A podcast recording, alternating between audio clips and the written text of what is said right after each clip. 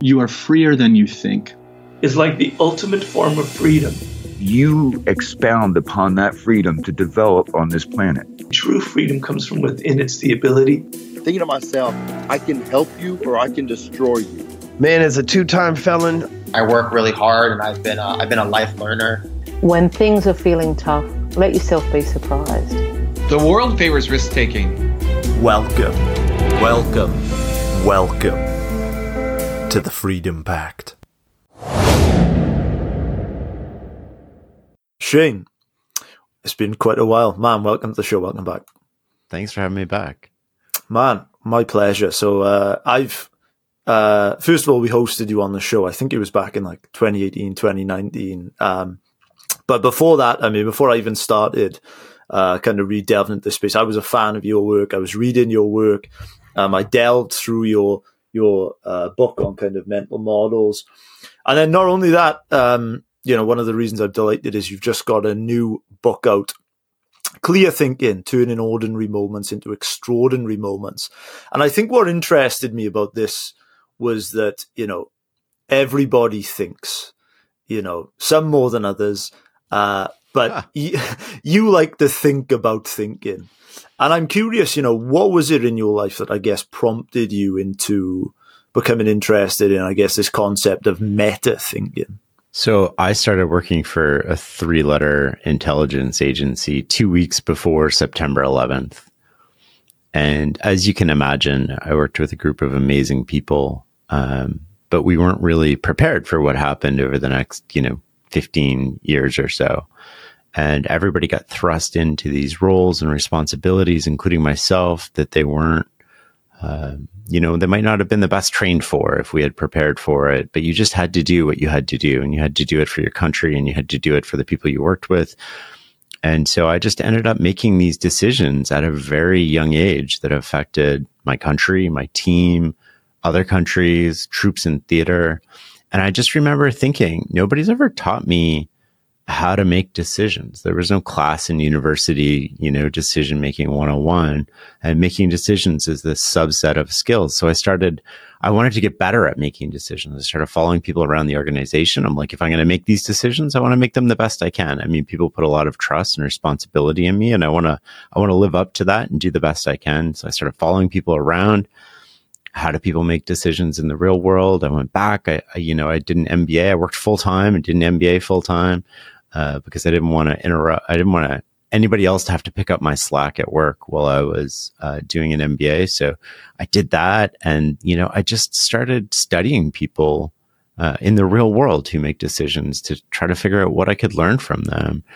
And the book is sort of an amalgamation of those thoughts about what it means to think clearly and what the keys are. Why are some people consistently better at thinking clearly than other people? And, you know, I think we've I found a couple counterintuitive insights about uh, how that happens. In this day and age, I guess, you know, where you go on social media and things seem so polarized, you see, or, or I see a lot of things like instant gratification. Uh, I go on TikTok and no longer do you just have a 10 second video. There's also an attention grabber on the second half of the video to keep people's attentions for longer than 10 seconds. And I'm just curious, you know, in this day and age, in your mind, what does it actually mean to kind of think clearly? Because it seems like it's so rare in this day and age that just developing that habit seems like it would be quite an advantage. Yeah, totally. So there's three elements I talk about in the book to clear thinking. There's the positioning that you find yourself in managing your defaults and sort of things that hijack your attention, uh, which you can classify as temperament, if you will, and then thinking independently. But you can't think independently if the situation's thinking for you. And so those two first steps, the positioning is super important for uh, allowing the space to think clearly and then managing your emotions and your ego and social situations. And by social situations, I mean something as simple as best practices, right? Everybody else is doing it. But if you do what everybody else is doing, you're going to get the same results as everybody else. You need to create positive deviation or advantageous divergence. You need to know when to opt out of the crowd and when to go with the crowd. And, and I think that we just don't think about thinking that way. Every book that I read about thinking and everybody that I talked to in academia was like, here's some spreadsheets and this complicated formula for thinking. But everybody I talked to in the real world uh, who made decisions for a living and who made decisions that were consistently better on average than other people, uh, they approach decision making in a non academic way. And that's what this book is about. And in terms of a phenomena like intuition, I had a, a psycho, I had a psychiatrist on the show, Iain McGilchrist, um, that by the way, I would pay to see a conversation between you and him in, in real life. Um, and he talked about this kind of role of, of, of intuition and this kind of developed principle that happens within seconds. Some people call it a gut mm-hmm. instinct. And I've be, and, and in preparing for this conversation, I was speaking with a lot of people about, you know, this concept of, of intuition. And a lot of people say, were telling me, you know, that they make decisions. What does the gut tell them? You know, big decisions, mm-hmm. they'll go with that.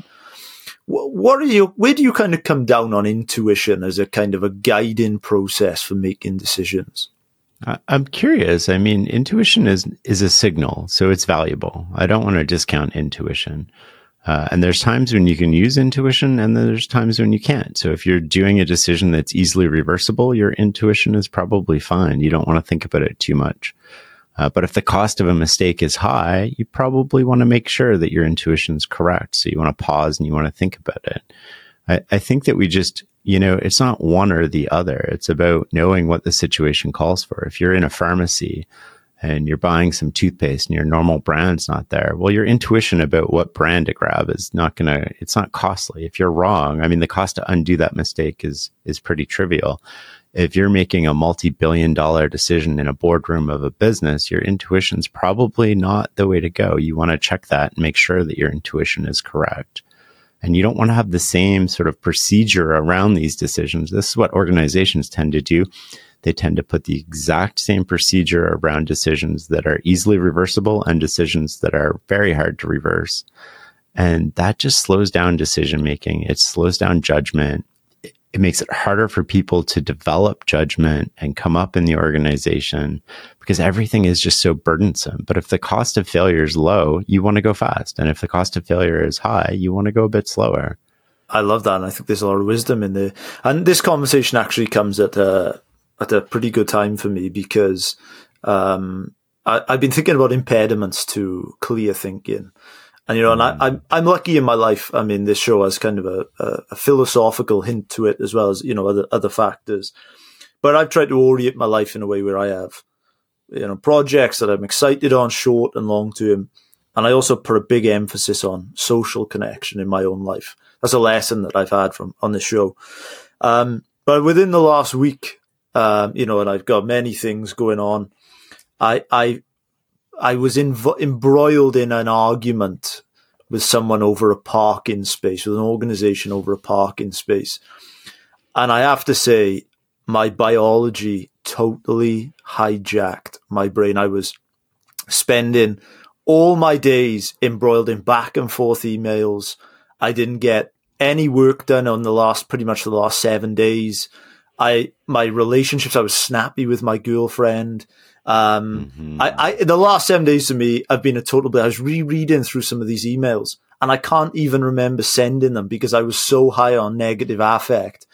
Um, I'm curious. You know, what what do you see as the role of of emotion in decision making, and and what is the cost of perhaps losing control, like I did with it?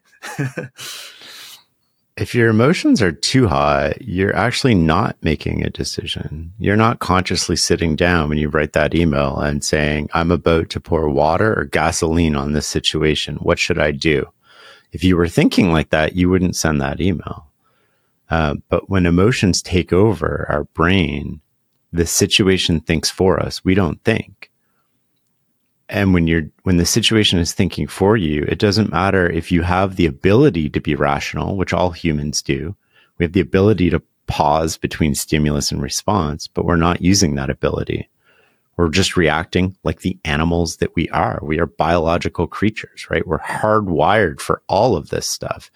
We're territorial and we're territorial not in, in the animal world you're territorial. You, you know a wolf goes around and pees on trees and sort of marks its territory in the human world our territory is the sense of justice right that we see in the world. We want to defend our own version of justice which it sounds a little bit like this parking thing might have had to do with that. Yeah. and we want to defend our identity. So when people trigger these things we're responding exactly like animals should respond. We're responding exactly how evolution taught us to respond. Now, most books sort of like talk about, oh, well, you just need to like recognize when you're angry and then you don't send that email. And it's like, okay, well, that is a solution and that might work I think, you know, I polled people randomly and it was like 30% of the time. 30% of the time, if you're, you're hyper vigilant, you can, so how do we avoid the situation to begin with? And we talk in the book about safeguards and how, how do you create a system or a rule or prevent it from happening? Or if it does happen, you don't have to consciously remember what's going on. Like a great example of an automatic rule that seems to help people is no emails after eight o'clock or no emails after I start drinking. I am not going to send an email after I start drinking. And you do that as a rule and you have to tell yourself it's a rule. So our whole life, we've been taught to follow these rules. We've been taught this is the speed limit. These are the rules. These are the rules of the tax system. These are the rules of the democracy that you live in or the country that you live in. You follow those rules or you get punished. And we've been reinforced with this our entire life, but we've never thought, how do I turn this around and create rules for myself that will pre-decide what's going to happen in these certain situations. So even when I'm angry, if my rule is I don't reply after I've been drinking, or my rule is I don't reply after 9 p.m., it doesn't matter that I'm angry. Now all of a sudden I've just got myself out of that. And, and that doesn't become possible. Or you can draft the email, but not send it. You, you can have all these rules, but you have to tell yourself it's a rule. And that rule is so powerful. I'll give you other examples of rules uh, that just come to mind that I use every day. Like I work out every day. I sweat every day. And why is that a rule? Well, that's my rule because when I was going two or three times a week, working out was a choice. And when working out was a choice, I would start negotiating with myself. I don't feel like going today. I didn't sleep good. I got a lot of work to do. I'm behind on everything. I'll do extra tomorrow. You start negotiating. You're like, I'll do more tomorrow. And then you lose this battle with yourself. It's a lot easier to be like, my rule is I sweat every day. And that doesn't mean that I use 90 minutes at the gym every day. That might mean I go in and I do a set of squats and it might mean that I change the duration or the scope of my workout or what I'm doing, but it does mean that I do it every day. It's not a choice to do it every day. I do it every day. So the conversation goes from should I do this today to how do I fit this in today? And these rules are so powerful that they circumvent the little voice in our head and they circumvent anger and emotion and ego and all of these other things. A great example of another one is sort of not eating dessert. So if you're out and people are celebrating a party after work one day or a birthday, a milestone, big win, whatever it is, and they grab dessert, but you don't want to eat dessert because you're trying to be healthier. Well, you're relying on willpower and eventually everybody loses the battle with willpower. And it's a social setting. Your friends are going to pressure you into having dessert with them. Come on, you can start that tomorrow. All these little things are going to come out. But if you just say, Hey, my rule is I don't eat dessert. Not only are you not deciding, you don't need willpower in that moment because you've been taught your whole life to follow rules. So there's no willpower required. You just know your rule, you follow your rule. It circumvents all the emotion, all the socialness of the situation. You say your rule, you laugh, and you know people don't push back on rules. And I got this from Daniel Kahneman when we were, uh, I was at his uh, penthouse in New York, and he answered the phone. And on the phone, he said, uh, my rule is I don't say yes on the phone. I'll get back to you tomorrow. And he hung up and I was like, I'm so curious about this. I was like, what do you mean? And he's like, well, I find it hard to exert willpower and say no. And I don't want to disappoint the other person. So I just tell them my rule is this. And he's like, nobody ever pushes back because it's a rule. And I was like, that's so interesting. What other rules do you have? And he was like, none. I was like, this is such a powerful concept. How can you only use this for one thing? And he went on to tell me, he's like, you know, I used to say yes about 80% of the time on the phone. And then I would always regret it. Now he's like, I only say yes to about 10% of these offers because now I create space between the stimulus and the response, which is what we're trying to do because you might think your intuition is in charge, but often your emotion is in charge, your ego is in charge. The situation is thinking for you, and you want to be able to opt out of that. One of the impediments, as we, as you just kind of highlighted but there, to, to clear thinking that we have to kind of perhaps deal with, um, as you mentioned, is this kind of social default that you mm. talked about. And you give me a scenario beforehand. I won't, won't reveal it. Um, in which you were, you had an instance in which there was perhaps some social pressure to take part in one activity that perhaps, you know, you said that you were kind of pushing back upon. And, you know, the research that, that I did at university, and I've read many books on the topic, uh, social influence, particularly in adolescence, is very high. Mm-hmm. And, you know, young people, they tend to be quite susceptible to peer pressure. And I know I certainly was as a teenager. Um, I become a little bit less so with age. I become a little bit more grumpy in my late twenties. Um, but man, how do you go perhaps about, I guess, navigating the social landscape? Because this is a place where I think a lot of bad decisions really are made.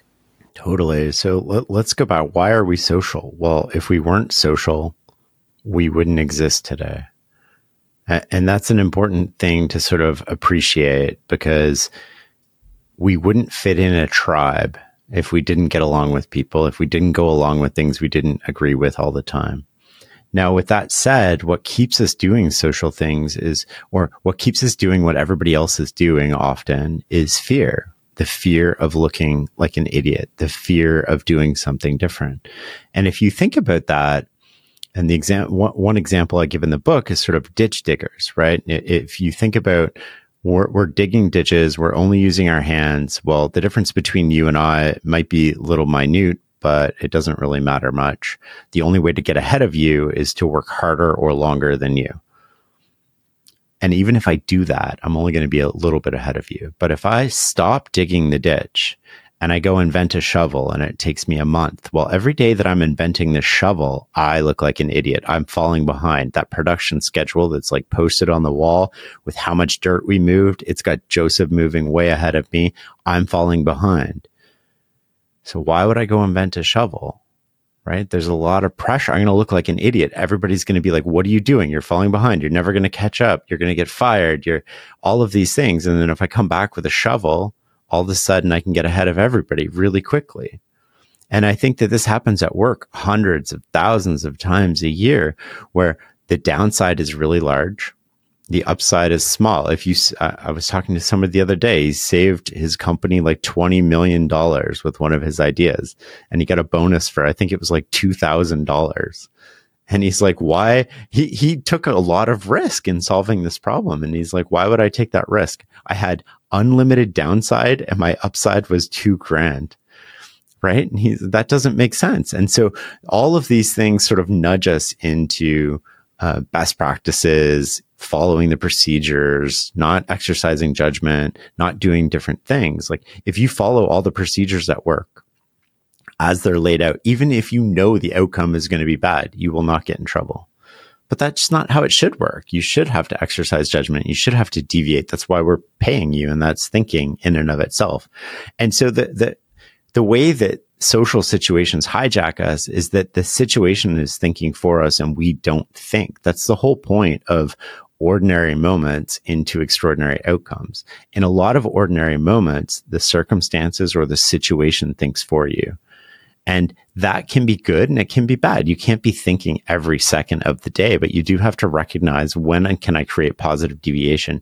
And am I in charge of my emotions? Am I managing all of these defaults that we talk about so that I can opt out and I can think? And the other thing I want to add to social stuff is position. If you're at work and you fear losing your job because you know that that's going to cause you massive amounts of harm because you have no safety net at home.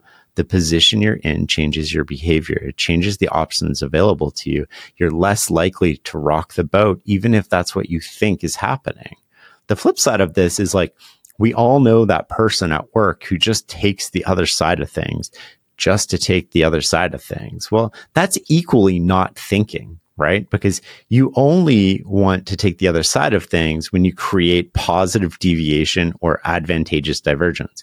It's not enough just to be counter what everybody else is doing. You have to be counter it and correct if you want to capture any value.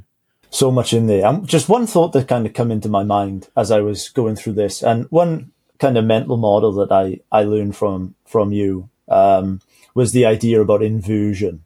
And um, I would love to ask you, what in your mind is the inverse of clear thinking? What what does that kind of look like? I think the inverse is the situation thinking for you. So you're not thinking. It's it's not that we're not rational. It's not that we don't have the tools to think properly. It's that in a lot of situations, we don't have the ability to think because nobody taps us on the shoulder like you and your email. If I if I tap you on the shoulder halfway through that email and I'm like, Joseph, water or gasoline? And that's all I have to say. I do this with my kids. I, I just like you're choosing. I'm not going to tell you what to do. You're exercising a choice here, but you don't realize you're exercising a choice. So when I catch my two teenage kids sort of like escalating with each other, I'm just like, pause, water or gasoline. And just that little phrase allows them to be like, oh, I do want to put water on this. But what it's really doing is snapping them out of their biology, which is reactionary, territorial, self preserving, sort of hierarchical. And it's saying, how do I exercise my judgment? It's not that we don't have the tools for that judgment. It's that we don't know in that situation we should be exercising that. And I think that that would be sort of the inversion of clear thinking. It's not that we're irrational per se. It's that we're not even thinking in these moments we should be rational. And I imagine there's people out there that are wondering, you know, Shane, you know, you You've done so much excellent work in this. Your, your podcasts are fantastic. The, all the work of Farnam Street is great.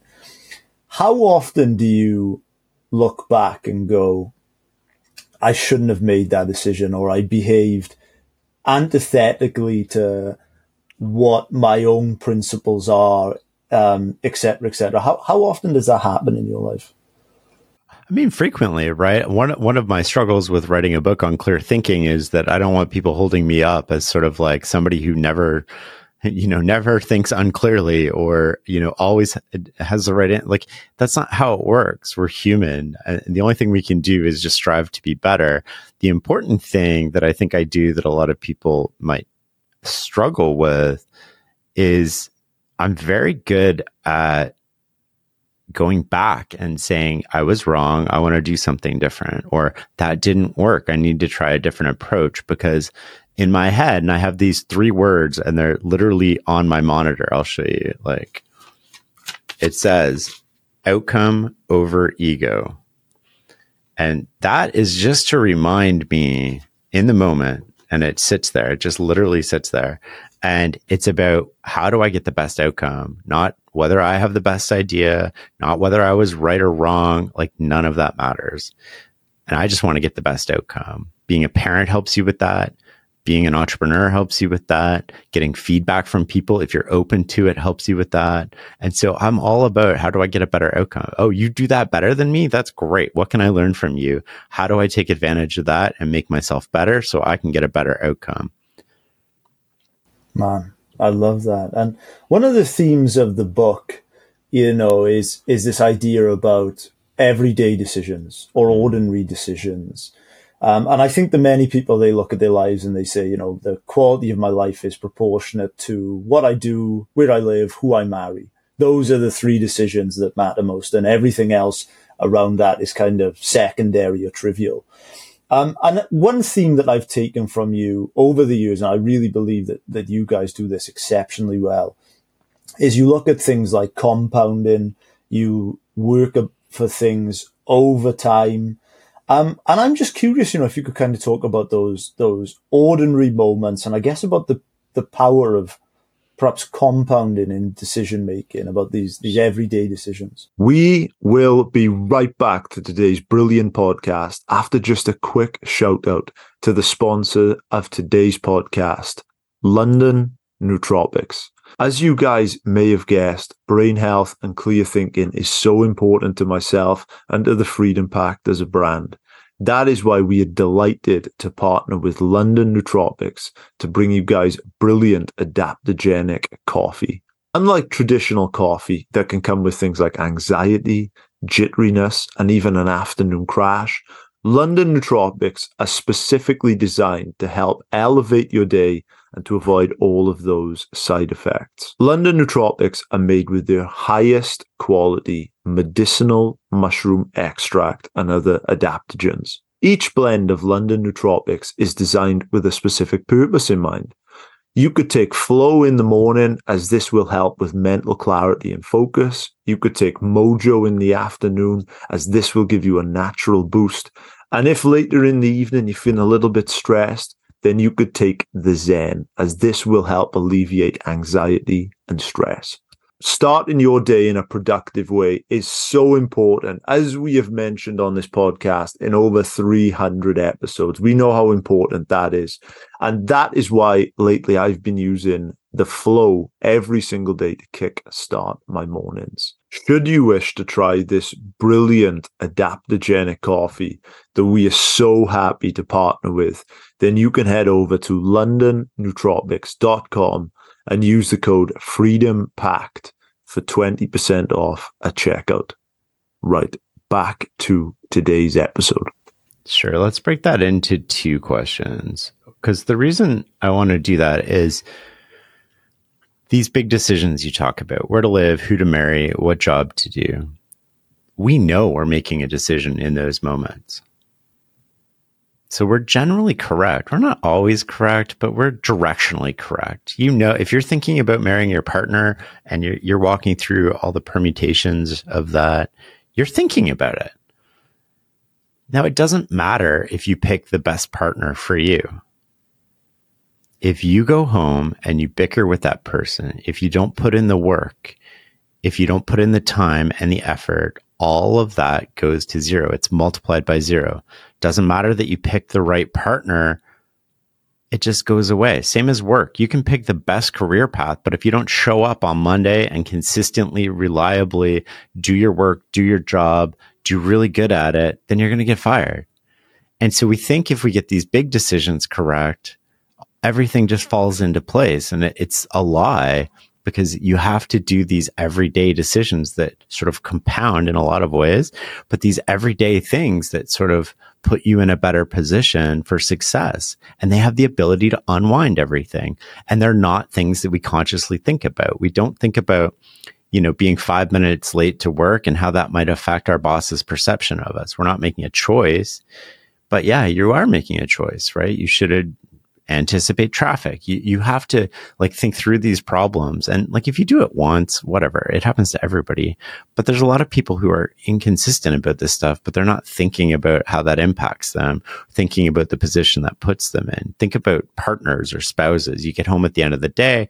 You have dinner together. You're both tired. It's been a long week. And all of a sudden you start fighting over loading the dishwasher. One person wants to load it one way. The other person wants to load it another way. Now, if I tap you on the shoulder and I'm like, hey, Joseph, like you're doing this again, right? Water or gas, you're going to be like, you're going to opt out of that. But that's an ordinary moment, but that moment has the ability to derail your whole weekend. If that turns into a spat, you stop talking to each other, you start screaming at each other. Well, now you have to make up for that. You have to spend all your weekend instead of building your relationship with your partner. Now you have to spend all your weekend correcting these mistakes, getting back on the same page, that's a lot of time and effort and energy that would be better spent doing other things. We don't think about that. The other thing that's super important that I want to bring into this conversation is positioning. The position you're in, we, we think of decisions as the moment of decision. And I think that's a flawed way to think about decisions. Everyone I studied in business who makes consistently good decisions thinks about the decision long before they reach the point. And what they're going is not that decision. They want optionality. I'll give you a great example with one of my kids, and this will explain positioning in a nutshell. He comes home. He got a really bad mark on one of his tests. He's like teenage attitude, throws it in my face and is like, I did my best. And I'm like, okay, we're not going to talk about this right now because, you know, you're emotional. And, uh, having played sports as a kid, I know that most people quit sports in the car ride on the way home.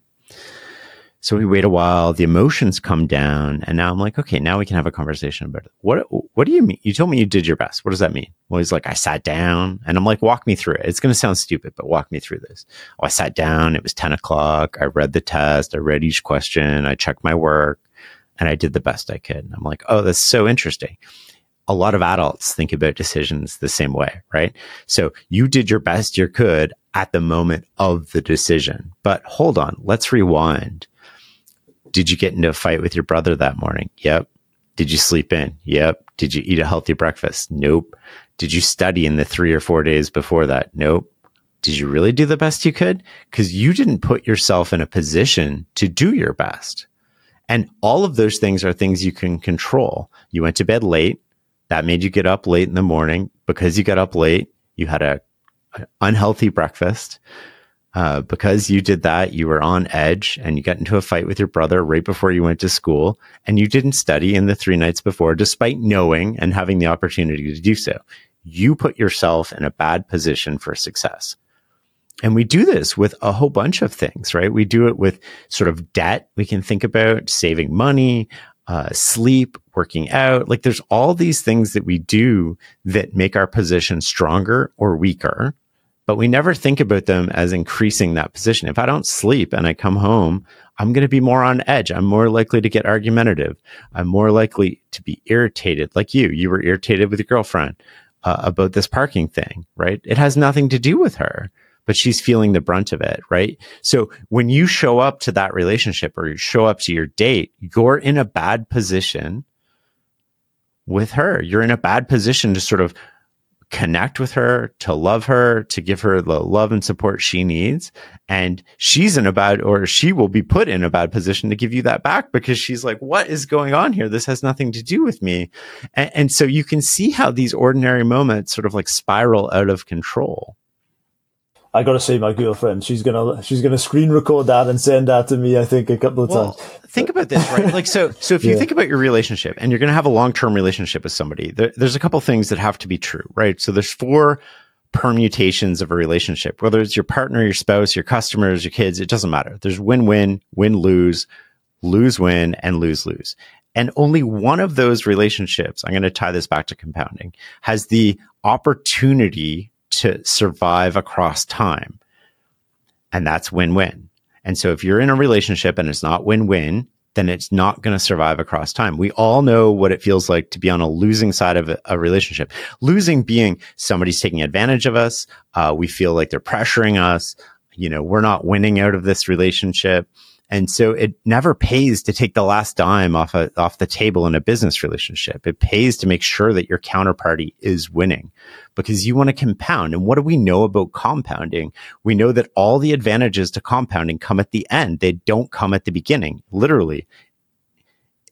And we don't think about this when it comes to relationships. So let's apply this concept to our relationship with our partner. You have a relationship with your partner. Imagine a piece of grass between the two of you. And if you invest in that relationship and you invest in weekly date nights or whatever it is for you guys, where you're cuddling, you're connecting, you're sort of in touch, well, that grass is always going to be wet. And if that grass is wet, what happens when a spark hits it? Nothing. But if we don't invest in that, what happens when a spark hits? Well, now we got an inferno. We got to put out that inferno. So unless we're investing in that relationship, we're not going to survive across time. And if we're not going to survive across time, what are we doing here? Why are we together? That doesn't make any sense. I think that a, a kind of a theme that I'm taking away from this that I've taken from your work, and that is that in the short term, you are as good as your intensity. Mm. You know, you are as good as the You've got three days to revise for a test. You buy a couple of energy drinks. You you you go out for it. But in the long term, what matters is consistency. As you said, you said. I mean, you had a fantastic tweet about this. I think it might have been your, your top tweet of 20, 2022. You know, but in terms of like consistency, what matters is is in the long term. What matters is the compounding. And I remember a quote uh, that I found from your first book. You said, "I don't want to be a great problem solver. I want to avoid problems, prevent them from happening and yeah. do it right from the beginning. And I think that kind of ties in, if I'm, if I'm understanding correctly, where, you know, you've got the big decisions up here that perhaps we think about, but it's, as you said, it's the little decisions day by day that can prevent a catastrophe and that can compound into Mm. pretty large results over time. Yeah, I I don't know if I have anything to add to that. You did a good job summarizing it, right? Most most of us are sort of we're inconsistent. That's the biggest problem for most people is that we're inconsistent. We're reliable most of the time, but we're not reliable all the time. Uh, we're trustworthy most of the time, but we're not trustworthy all the time. Uh, Duolingo is a great example. I've had some friends try to learn other languages. They open the app, they start learning for two weeks. They're consistent. They really make a lot of progress. Then they start becoming inconsistent and they wonder why they're not making progress. It's sort of like, it's like we're Sisyphus, right? We're rolling this ball up this hill and we sort of get halfway there and we're like, ah, it's too much work. I'll come back and do it tomorrow. And then when we come back tomorrow, it's at the bottom of the hill. Well, how do you expect to get any advantages in life unless you're consistent? Yes, you can apply intensity in certain situations where it matters, but unless you're consistently reliable and consistently trustworthy and consistently work hard, all of these things get undone in life that we want, that we value, and that we're working towards. Yeah. And, and obviously, I, I know a big influence in this field that you talk about in the book, and I know he's had a big influence on your life, was Charlie Munger. Um, and I'm curious, you know, what would perhaps be the biggest lesson that you have learned from Charlie Munger in terms of making better decisions? I summarize it as avoiding stupidity is easier than seeking brilliance. So I, I think his quote, let me just dig it up here because I want to get it right. His quote that says this, it's, he says, it's remarkable how much long term advantage people like us have gotten by trying to consistently be not stupid instead of trying to be intelligent. I think that there's so much wisdom in that. We're always seeking, and th- this goes back to positioning again, right? We're always seeking to predict the future. We want to be brilliant. But positioning is like, how do we position ourselves for multiple possible futures so that we don't need to know what the actual future is? We can just adapt and respond as it comes and nothing's going to take us out of the game. Whereas if we go all in on something and the environment changes, well, now we're fragile and we're going to lose it all. And so I think about how do I avoid errors? And even if that means going slower, because what most people think about is they're like, how do I win tomorrow? And I never want to win tomorrow at the expense of the decade. And, and th- this is so often applied in situations with people. If we have a problem with a colleague at work, we, we talk to them often in a way that we wouldn't talk to our spouse, that we wouldn't talk to somebody who's going to be in our life for 10 or, you know, 20 years. But if we approach that conversation as if, Hey, we're going to be together in this relationship for 10 or 20 years. Well, now I'm going to take a different tone to it. You're going to take a different response to it. Now we're going to get somewhere uh, much better than where we would have gotten to otherwise. And I think I just think about long term. I never want to win tomorrow at the expense of the decade. And if we think in terms of decades, a lot of crappy behavior, a lot of things that get us into trouble just fall off, right? If we want people in our lives for decades, then we know we need to be trustworthy. We know we need to be consistent. We know we need to be reliable. We want to work at the same company. Uh, and we want to have the opportunity to leave and the opportunity to work there. We we just want the options. Well, we have to be consistent. We have to work hard. We have to do these things.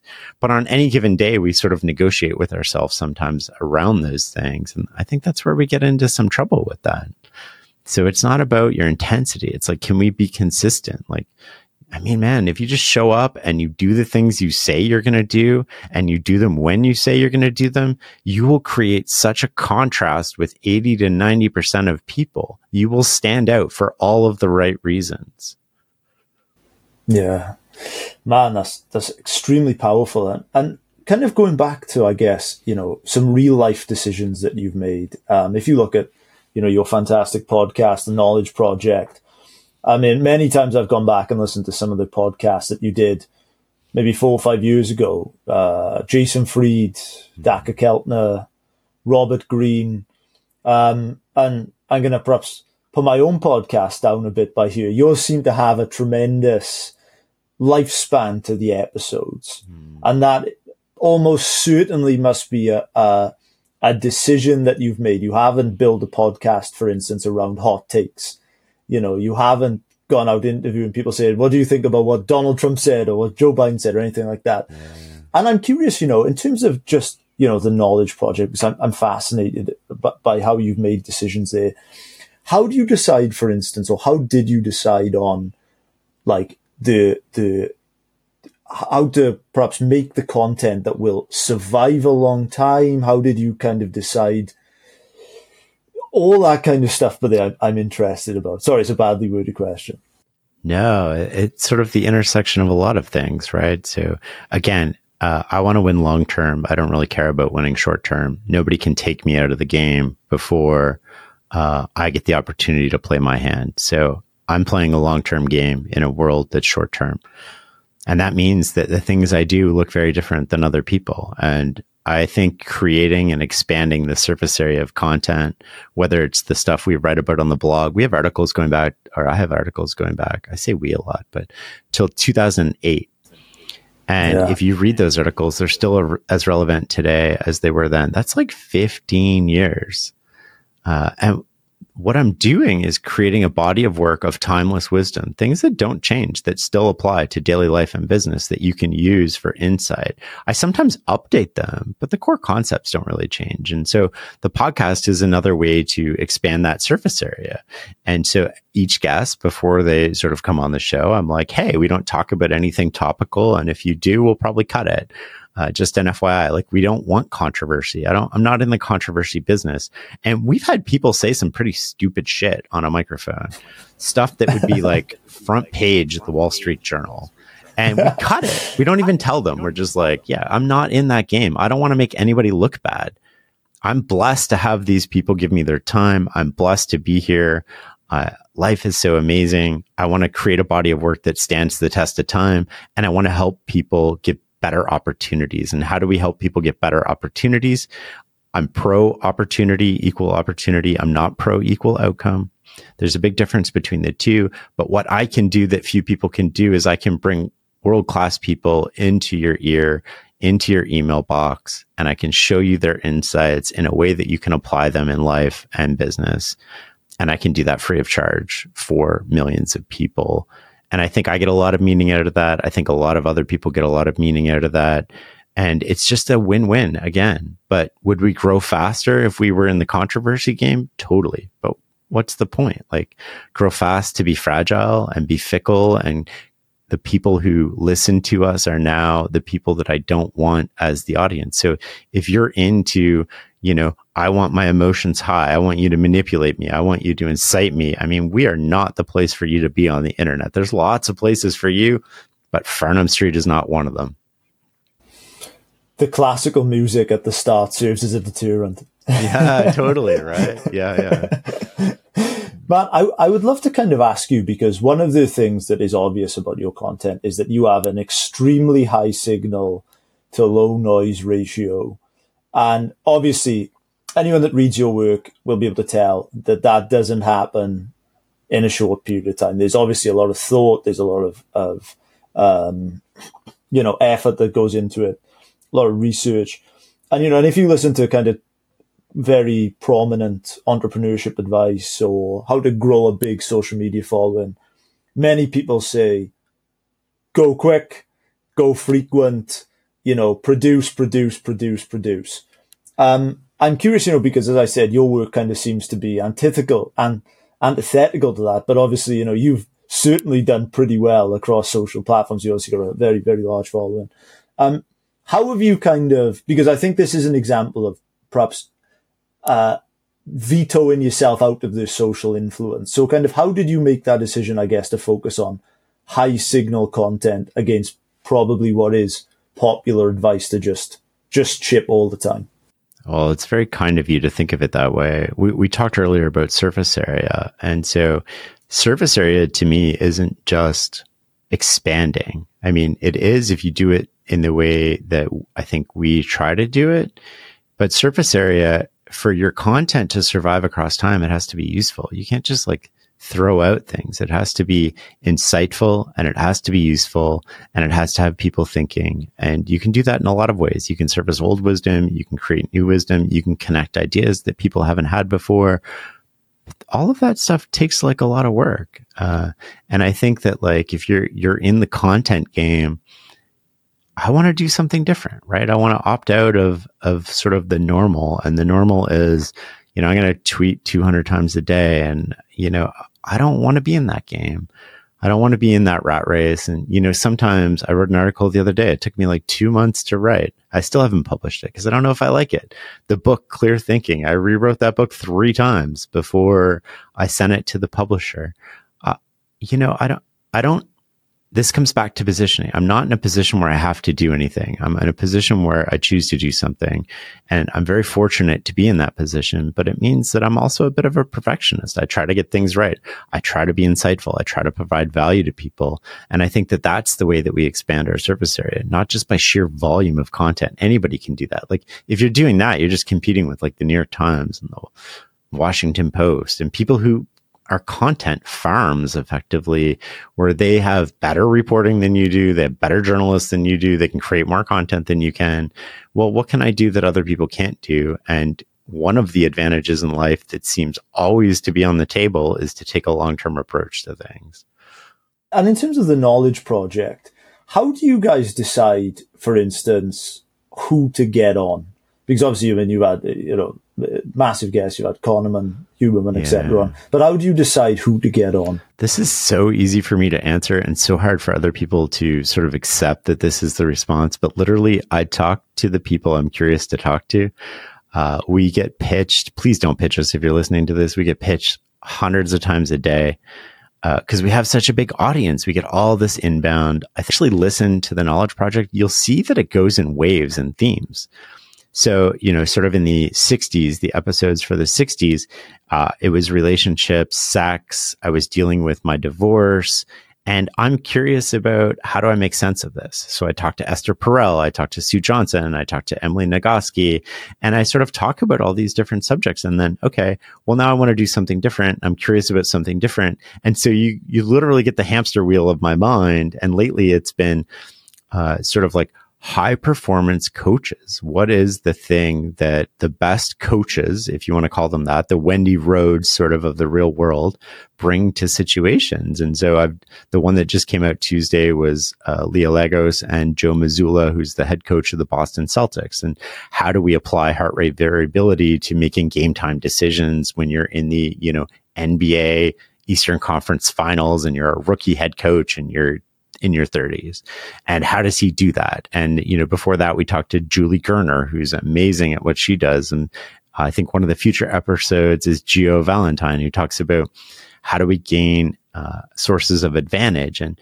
i'm just really curious about this right now. So i just follow my curiosity. And i i always assume that if i'm interested in it then other people will be too uh, and that's proven correct at this point. But too often we put out work, we put out content that we're not interested in, and we're doing it because we think it's going to gain us an audience. We lose our voice and we just become part of the noise. And so if I'm not curious and passionate about it, I don't put it out. But that also means I don't look at the stats. I don't see how many. I mean, I go in sort of like once a quarter just to make sure our downloads aren't tanking or something on the podcast. But I don't really look at how much did this episode get or how many page views did this article get? Because the minute I do that, I'm going to be tempted to play a game that I don't want to play, which is like, oh, if I wrote this article on mental models, I should write another article on mental models because that's going to get me more page views. And my self worth is not tied to my page views. Uh, I think it is valuable even if nobody reads it. And that's how Farnam Street started. It started as a journal for me.